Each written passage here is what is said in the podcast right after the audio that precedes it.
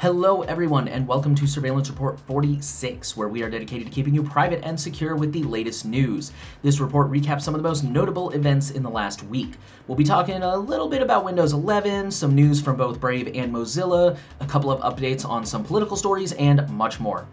I am Nathan from The New Oil. Henry is away this week and will return next week. Real quick, I just want to remind you that Surveillance Report is community supported. You can support us in a variety of ways, like the merch store, Monero, Patreon, and this support is what allows us to stay ad free and free from commercial influence. So thank you so much, and consider checking that out. All right, let's jump right into our data breaches section. We're going to start off with CVS, who accidentally leaked a billion website records. This is the result of an unsecured database. Take a shot if you're one of the listeners who followed me from my old podcast, you'll get that joke. Fortunately, these records mainly seem to include searches from CVS.com and CVSHealth.com. However, as is often the case with this kind of stuff, this could potentially be anonymized, especially depending on other search terms. For example, for some reason, a lot of users also searched their email addresses. Um, they the people that were interviewed in this article think that maybe people were confusing the search bar for a sign-in bar. I don't really use CVS's website, so I don't know if that's a reasonable mistake to make or not. Uh, I'm going to quote the article because they summed it up really well. They said the findings also showed how tracking website use, even where no obvious personal data is being collected, can be a risk for companies with a large online presence. This is why some of the more hardcore members of the privacy community say you should shut off telemetry, even when it's anonymized, non-invasive, and it's only used for uh, you know improving the product, that's totally fine. But it is kind of a risk, and you should be aware of that. Our next story: the voter records of 107 million Americans is sold on the dark web. Um, I'm not convinced that this is a breach per se, and I'll explain why in a minute. So researchers found the voter records of 107 million Americans being sold for as little as ten dollars.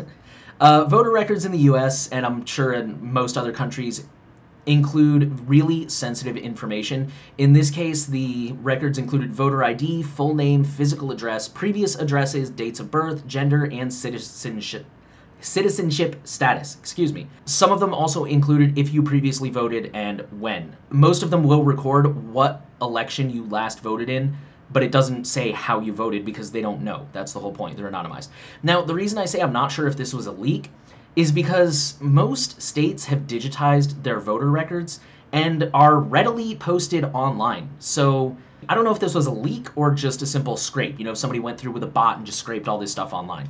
Uh, if you live in the US and you choose to vote, most states do have a form that will allow your voter record to not be posted online.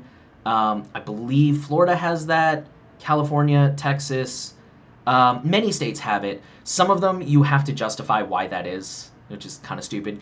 Keep in mind, none of them will wipe your record completely unless you have a court order, and those are usually only assigned in specific circumstances, like, for example, if you work in law enforcement or if you have a documented history of a stalker, something like that. Unfortunately, that's one of the flaws of our voting system. Our next story Taiwanese chip maker Adata, Adata, I don't know how that's pronounced, I'm sorry, suffered a 700 gigabyte data leak in a ransomware attack. A set of 13 archives was stolen. The data is believed to contain financial information, non disclosure agreements, and other details. The screenshot they posted in the article, the ransomware attackers Ragnar Locker, they claimed that this also included passwords in some of the databases. So it's hard to know for sure because the ransomware attackers posted this on Mega, and this was reported to Mega, who took a look and determined that this violated their terms of service, so they shut down all those folders. So we don't really know what the data was or how many, how much of it was downloaded by how many people. So hopefully we'll learn more about that, and we will keep you updated if we do. A fertility clinic in the U.S. state of Georgia has disclosed the breach of patient information after a ransomware attack. So, this affected around 38,000 patients. It included medical information and other data such as social security numbers, names, addresses, lab results, and more. This was accessed by the cybercriminals during a ransomware attack that lasted from April to June 7th. They didn't say when in April, so I don't know if this was end of April, early April. The ransom was likely paid although that was not confirmed because the criminals claimed that they deleted the data and the company didn't like the company went looking for it they hired someone to check they didn't find it online but they are informing patients just you know out of caution And our last story is just a quick update to a story we've been talking about. We've been talking about the Irish healthcare ransomware because it's been in the news and it's been relevant to several other stories for quite some time. Uh, a while back, Henry mentioned that ransomware has long lasting effects that even if you pay the ransom or even if you don't pay the ransom and even if you manage to recover the data that there can still be fallout that lasts for months and months. And this story highlights that. It says the human cost of ransomware disruption to irish health service will continue for months.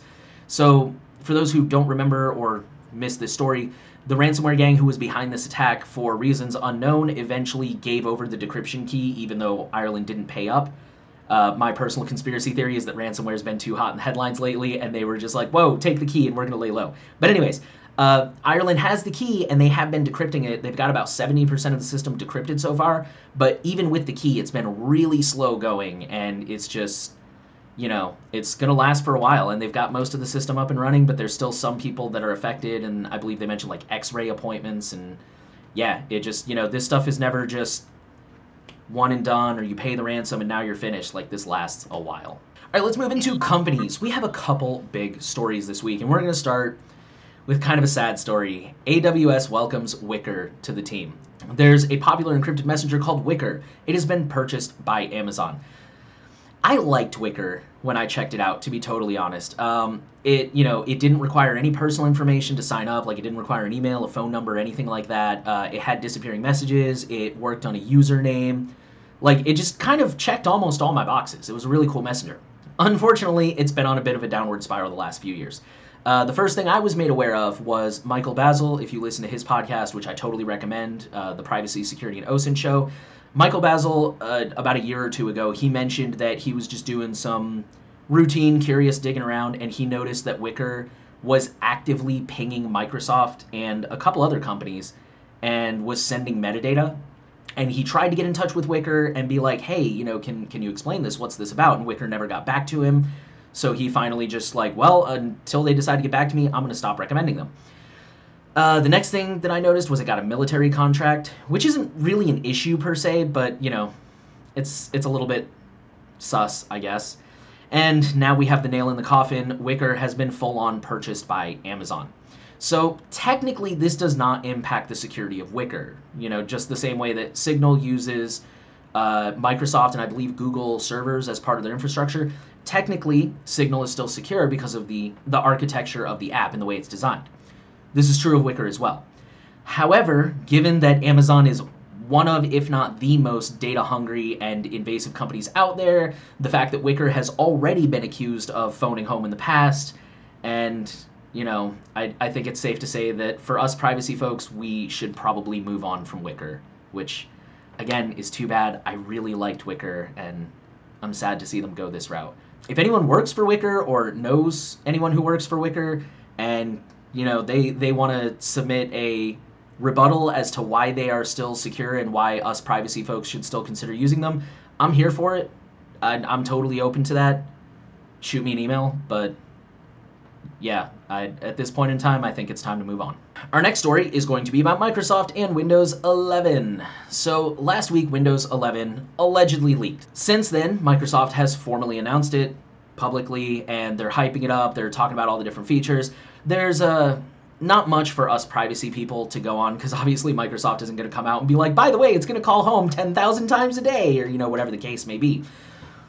So we're kind of having to parse through all this and figure it out on our own. So far, the biggest news we have in terms of privacy and things that we should be aware of from a privacy perspective is that allegedly Windows 11, at very least the Home Edition, will require an online Microsoft account. There may be a workaround that we don't know about yet. For example, with Windows 10, you can disconnect the internet when you're installing it, and you can complete the setup with a local account and just continue on with your life, and it's totally fine. Windows 11 may be vulnerable to the same trick, or it may refuse to finish setup until you connect. We'll keep you updated. I personally, I do use Windows strictly for production and gaming, and I will install this as soon as I can, just so that I can let you guys know about the process and how it works and, and any potential workarounds we might have. I see in the notes here that Henry is calling me a fake privacy advocate for using Windows, but hey man, at least I only use it for production and gaming, and it's not my daily driver. Cough, cough, Mac. Moving on. Okay, so we have a few more details from Apple or not from Apple, but we have a few more details about Apple's private relay feature. Apple is introducing this new feature in the near future called Private Relay, which is kind of like a basically a two-hop VPN. And the idea is it's you know just like a VPN, it's supposed to protect your IP address from uh, websites you're visiting and stuff like that. Apple says that they're using trusted partners, quote unquote, and those are the proxies. So when you use Private Relay, your iPhone connects to a trusted proc, uh, a trusted partner or two of them, whatever. It does its little two-hop thing and then it goes to the website. Well, it turns out that these trusted partners include Akamai, which I believe is from Oracle, but I could be wrong about that, Fastly, and Cloudflare. And those last two, within the last year, have both had outage issues, and Cloudflare is already pretty controversial in the privacy community for a number of reasons. So, um, yeah, just something to be aware of if you were really excited about this feature. Um, yeah, just know know the risks and know that that's where your data is going to be transmitting through. Anyways, let's talk about Google. Google is delaying their third party cookie blocking until 2023. Long story short, we've been talking a ton about FLoC. I know we beat it into the ground. It's Google's attempt to replace the third party cookie and create a more privacy re- uh, respecting ad model. We talked, I think it was last week or the week before, about how it just doesn't work at all. Advertisers are already finding ways to work around it. Long story short, Google is in the middle of a couple of antitrust lawsuits in the EU. They're being accused of being a monopoly. So, as a result of those lawsuits, Google has decided they're going to delay rolling out FLoC and fully doing away with third party cookies until 2023. I'm not sure how that's supposed to make them less of a monopoly, but whatever. Moral of the story just get off Chrome. Our next story is a real quick one. It's from Samsung. Samsung is expected to announce a smartwatch on Monday, I think. Yeah, Monday. Again, this is just real quick. They're teaming up with Google. Last week we talked about how Facebook is trying to roll out their own smartwatch. I think we're just seeing more companies push into wearables as an attempt to gather data without having to compete in the smartphone market because that's already a very competitive market. Like I think we mentioned a few like a month or two ago that LG is actually quitting the smartphone market. It's just hard to compete there. So everybody's like, "Hey, how can we gather data without that competition?" Wearables, watches and glasses and you know, mostly watches, but I'm sure they'll come up with more stuff sooner or later. And our last company story comes from a company called ID.me. This is a company that uses a combination of biometrics and official government paperwork to verify identities in order to prevent fraud. Well, numerous unemployment claimants are publicly complaining that ID.me's facial recognition system sucks and it keeps denying their claims even though they are them. Just a reminder, facial recognition and other, you know, surveillance technology like that, it's coming into our daily lives and whether you think it's good or not, it's just not ready. Like if you think this is a good thing, like facial recognition, it makes life easier. It's not ready for it. And if you think this is a bad thing, this is just another reason it's bad. All right, let's move into research. We're going to start off with an article says why mimicking a device is becoming almost impossible. This is an article about spoofing and how it's the little details that give you away. And it's it's kind of hard to to really give a snapshot of it, but especially if you're an advanced reader who, you know, we talked about uh, user agent spoofing last week and if you're really into that kind of stuff, I definitely recommend you give this article a read because they highlight little things that make total sense. Like, oh, that makes sense, but you would never think, like, this can totally undo your device spoofing. So definitely give that a read if you're in that tier of advanced usership. Our second story the US ranks second in the world for employee surveillance. Again, this is another short research story. Oddly, Sweden was number one. I would not have expected that. I honestly thought it was going to be the UK, but they're not even in the top three. I think uh, they say Norway was number three or something like that. Weird. On our next article, this is a new type of theoretical attack using wearables. Cough, cough, Samsung. So this is a new type of attack called person re-identification or PRI and it uses, quote, HIPAA compliant, publicly available data from health wearables to establish the identity of individuals from heart rate, breathing, and hand gesticulation, among others, unquote. The reason this works is because HIPAA laws currently do not cover raw sensor data. So HIPAA, HIPAA laws are laws here in the US, um, maybe other countries, I'm not sure, but here in the US, and they basically say, like, okay, if you're going to store uh, medical information digitally, here's the requirements and if you're going to store any kind of medical information, digital or not, here's the requirements on who can access it and how. Unfortunately, technology always outpaces legislation, and I would not expect sensor data to be covered under HIPAA laws anytime soon. Our next story is about researchers hacking ATMs. Uh, so there's a thing called near field communication or NFC. Some of you may uh, be aware of it. Some of you may even use it.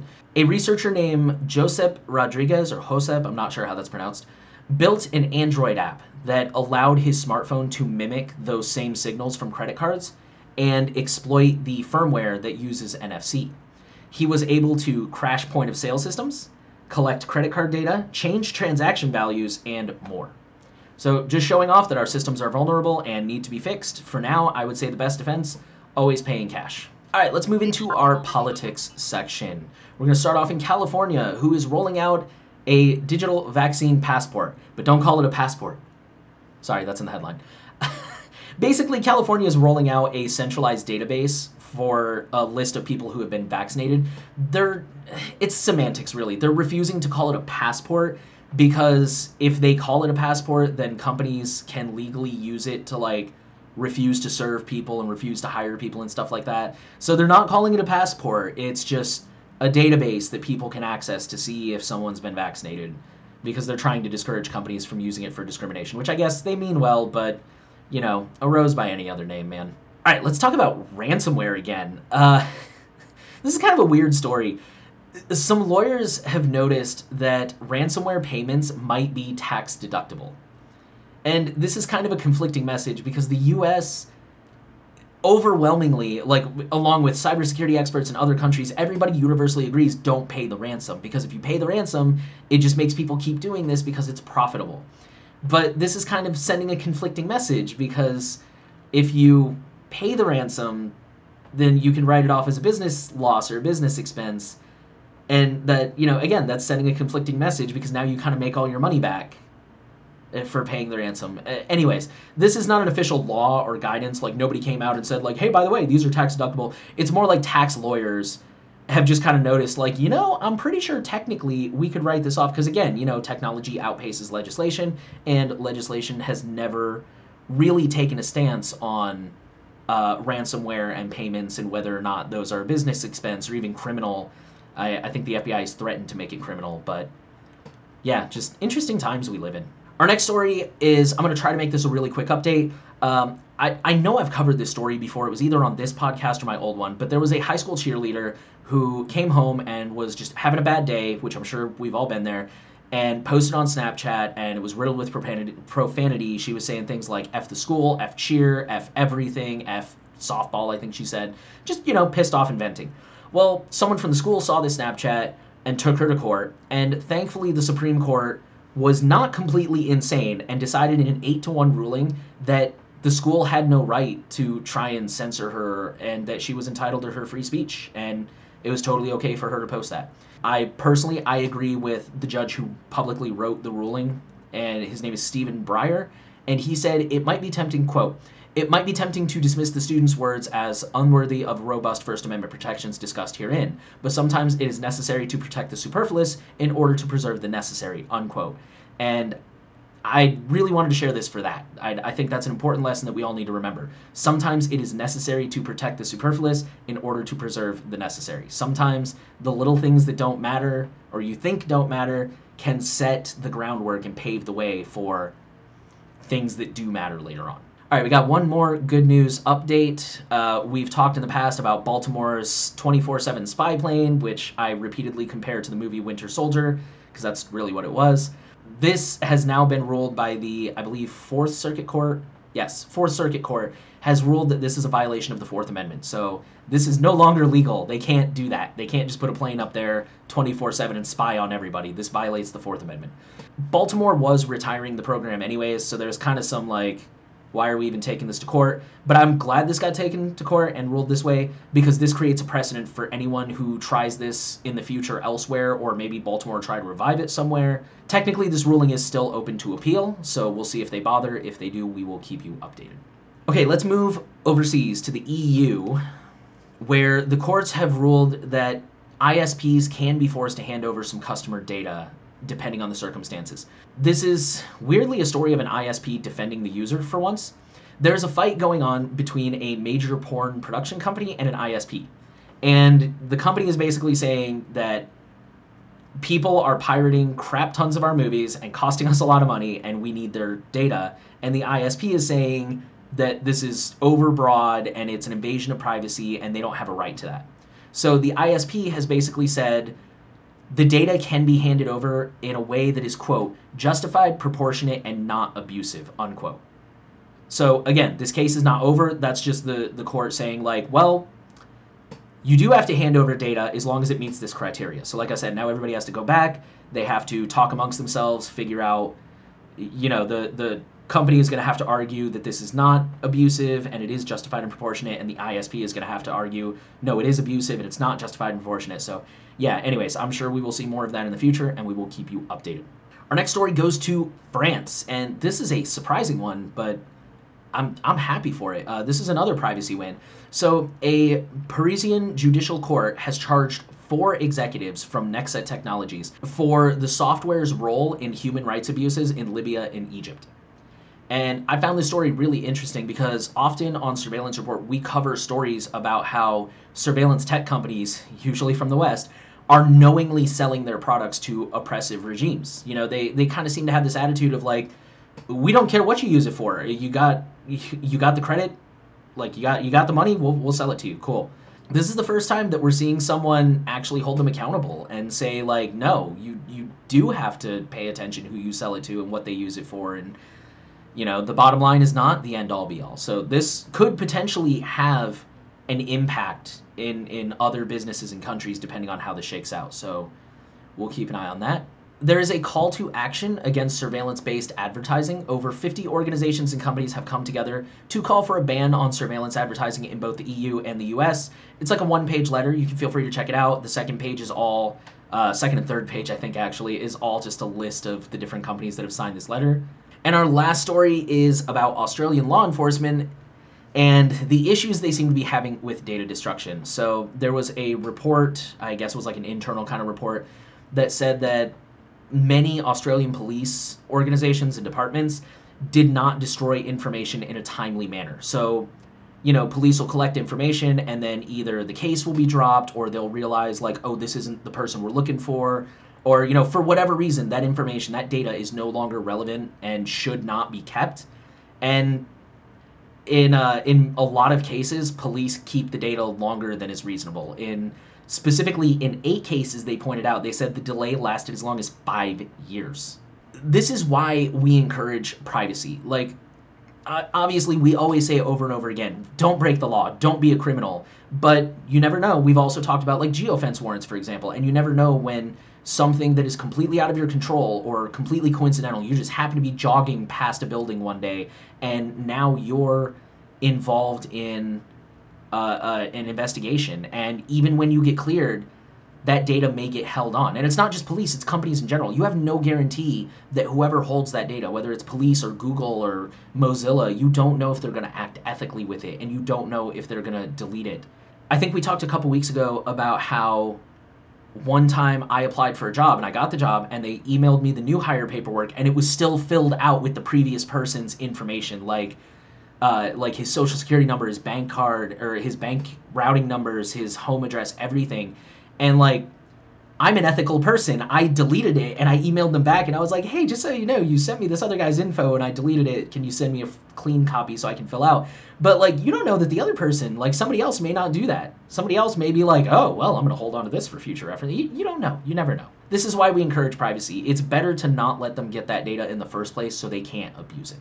Okay, let's move into our free and open source software section. We have a couple of big stories. We'll start with Brave because we'll go in alphabetical order. Brave Search Beta is now publicly available. That's pretty much all there is to it. Uh, Brave has been trying to put together their own search engine, and this is kind of a big deal because even privacy respecting search engines like Startpage, Google, DuckDuckGo, Searx, all of them basically just are proxies for like Google or Bing or whoever. And uh, I think YaCy, or I don't know how that's pronounced, I think they're technically independent, but at that point, you're basically self hosting a web crawler and it's really slow and it's not very good. So now we have another option Brave. Um, I wish Henry was here so he could weigh in on this because I know he loves Brave. Brave attempts, or the Brave search will attempt to use their own results. They will use their own context based algorithm. So, uh, kind of like how DuckDuckGo, they'll give you ads based on what you searched that particular time. They don't track your searches. They just say, oh, you searched for uh, bowling balls in Chicago, Illinois. Okay, well, here's ads for bowling balls on Amazon, and here's ads for, uh, you know, bowling lanes in Chicago. Like, Brave is kind of going to do the same thing. For the time being, they will supplement their results with other sources so that they can be more robust and more effective. But as they continue to grow their their index and their own web crawlers, they will try to phase those out. Personally, I do have a couple of questions about their their service. Uh, they do claim they don't keep logs. They claim they don't track you. They said something about a transparency score to basically let you know when they're pulling from those other sources. Uh, personally, I was a little unclear on that. It, maybe I just didn't understand the wording. There was also something about using your browser data to rank results, like your browser history. I I'm also curious how that works, and that yeah I don't know. I'm just I'm curious about it, but um, I've used it myself a couple times just to kind of test it out. So far, it seems pretty good. The results are pretty decent. I admittedly I haven't done any like real deep you know research or anything with it, but uh, so far it's okay. If you use the Brave browser, then you can just go to your settings and change it to the Brave Beta Search, or Brave Search Beta, whatever it's called. If you're not a Brave user, but you're still interested in trying this out for yourself, I believe the link is search.brave.com or something like that. On the other side of the privacy browser wars, we have Firefox, who is going to begin testing sponsors on default homepage and new tab pages. I also have questions about this one, but first let me explain. So, Firefox is testing out having paid tiles. So you open up a new tab, and uh, most of the time it'll display tiles. And personally, I have that shut off. I just I have a clean blank page. I don't want any crap on there. If you have the tiles turned on, Brave will start showing you paid tiles. So here's some things to know. First off, data will only be transmitted when a user clicks on a tile. So if you don't click on the tile, there's no data transmitted, there's no privacy abuse, according to Mozilla. And whatever data is clicked on is anonymized although I'm, I'm sure you guys know how we feel about anonymized data. It can usually be de-anonymized. All right, so here's my questions. Mozilla says that they will be displaying ads that are useful to Firefox users. That's the quote, quote, useful to Firefox users, unquote. Uh, first of all, what is that metric? How do you define what is useful? Like, is it useful overall? Like, you know, generally these are the types of people who use Firefox, so this is what we're going to show? Or is it, uh, are they going to like track users now to determine what would be useful? I don't think they're going to do that, but I would still like them to be a little more transparent by what they mean by useful to Firefox users. Second, Mozilla only gets paid when a user clicks on a tab. That kind of confuses me because like I don't I don't understand how they're just the business model behind that confuses me. How are they selling the ad space, but they're they're only getting paid when a user clicks on a tab. I don't know. That that just confuses me. Um, my last question is I, I don't know if there are any safeguards in place to. So here's an example. If you use eBay, is Mozilla going to add a second eBay tab that is separate from the first one and it says, oh, here's your normal eBay tab and here's the sponsored one? Or are they going to replace your eBay tab with the sponsored one so they get paid? They, they didn't really specify that. Either way, uh, this is an opt out feature. I don't think anyone should use this personally. Like, I'm sorry, I, I, I value Firefox and I value the competition of like having different browser engines out there. And I understand that Mozilla needs to get paid, but I don't think this was a good call. That's just my personal opinion. But I don't know. You guys can check it out, and if you like it, then hey, go for it. All right, we have one more Mozilla story. Mozilla is launching. Uh, I wrote in the notes here. I said in this week's edition of WTF Mozilla, Mozilla is launching a data sharing plugin called Rally, and it's designed to allow users to share their browsing data with quote computer scientists and sociologists studying the web, unquote. So, for example, the first study is going to be from Princeton University, and they're trying to find out how people, quote, find, consume, and share news about politics and COVID 19, unquote. Stanford has also expressed an interest in examining the economics needed for a more sustainable news landscape, aka getting rid of paywalls.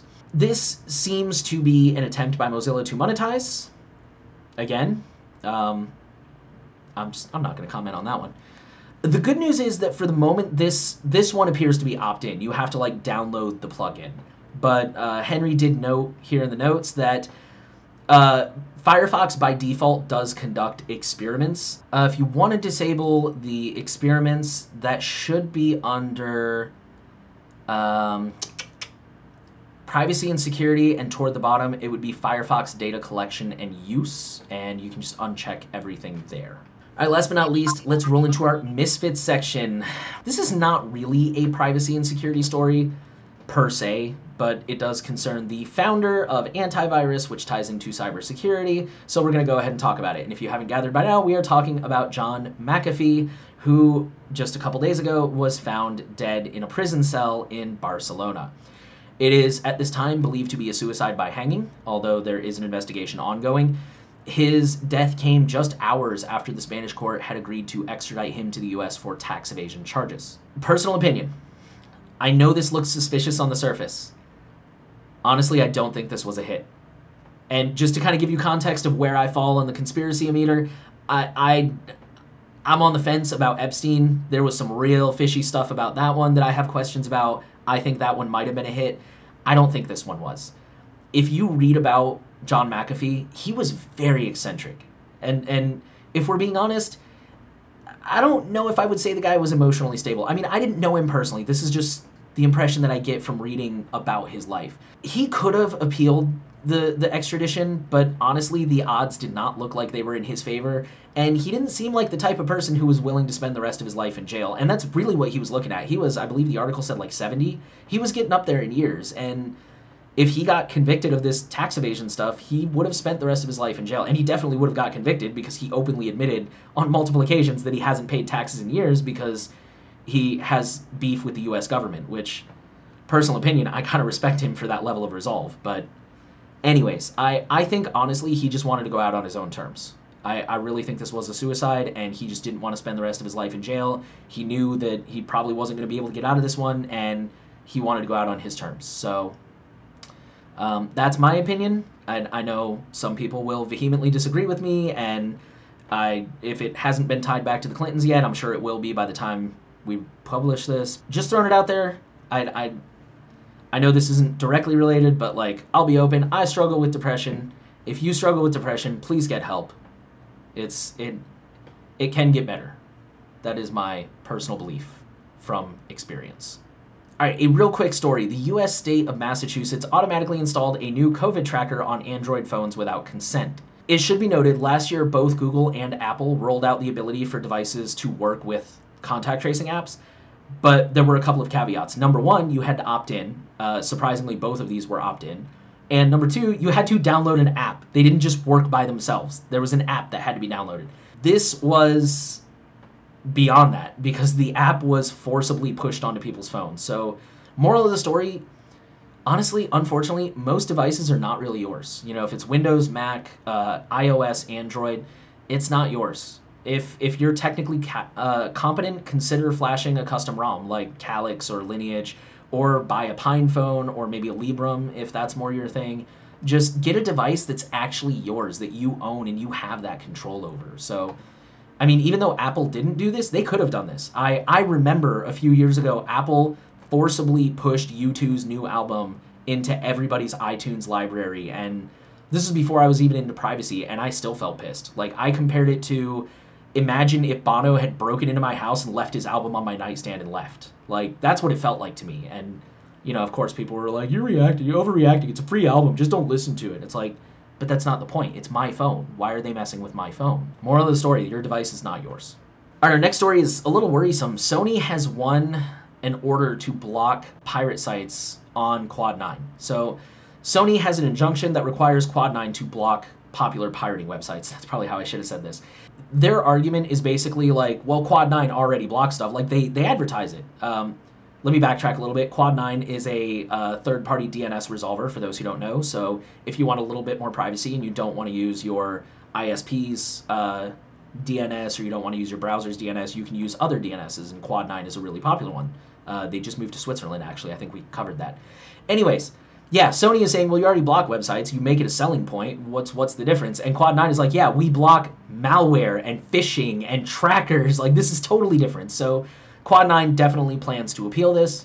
All right, our last story this week, we're going to talk about Western Digital. Western Digital sells MyBook Live, which is an internet connected external hard drive. First question why? Anyways, the company is investigating, quote, unexplained compromises that have completely wiped data from devices around the world. So people are waking up and finding out that their stuff is just gone. And so far, nobody has been able to, nobody has reported being able to recover any of that stuff. So, moral of the story air gapped things are valuable. You know, my, uh, my backup drive is never connected unless I'm like actively backing something up to it. Sometimes uh, not having something connected is better.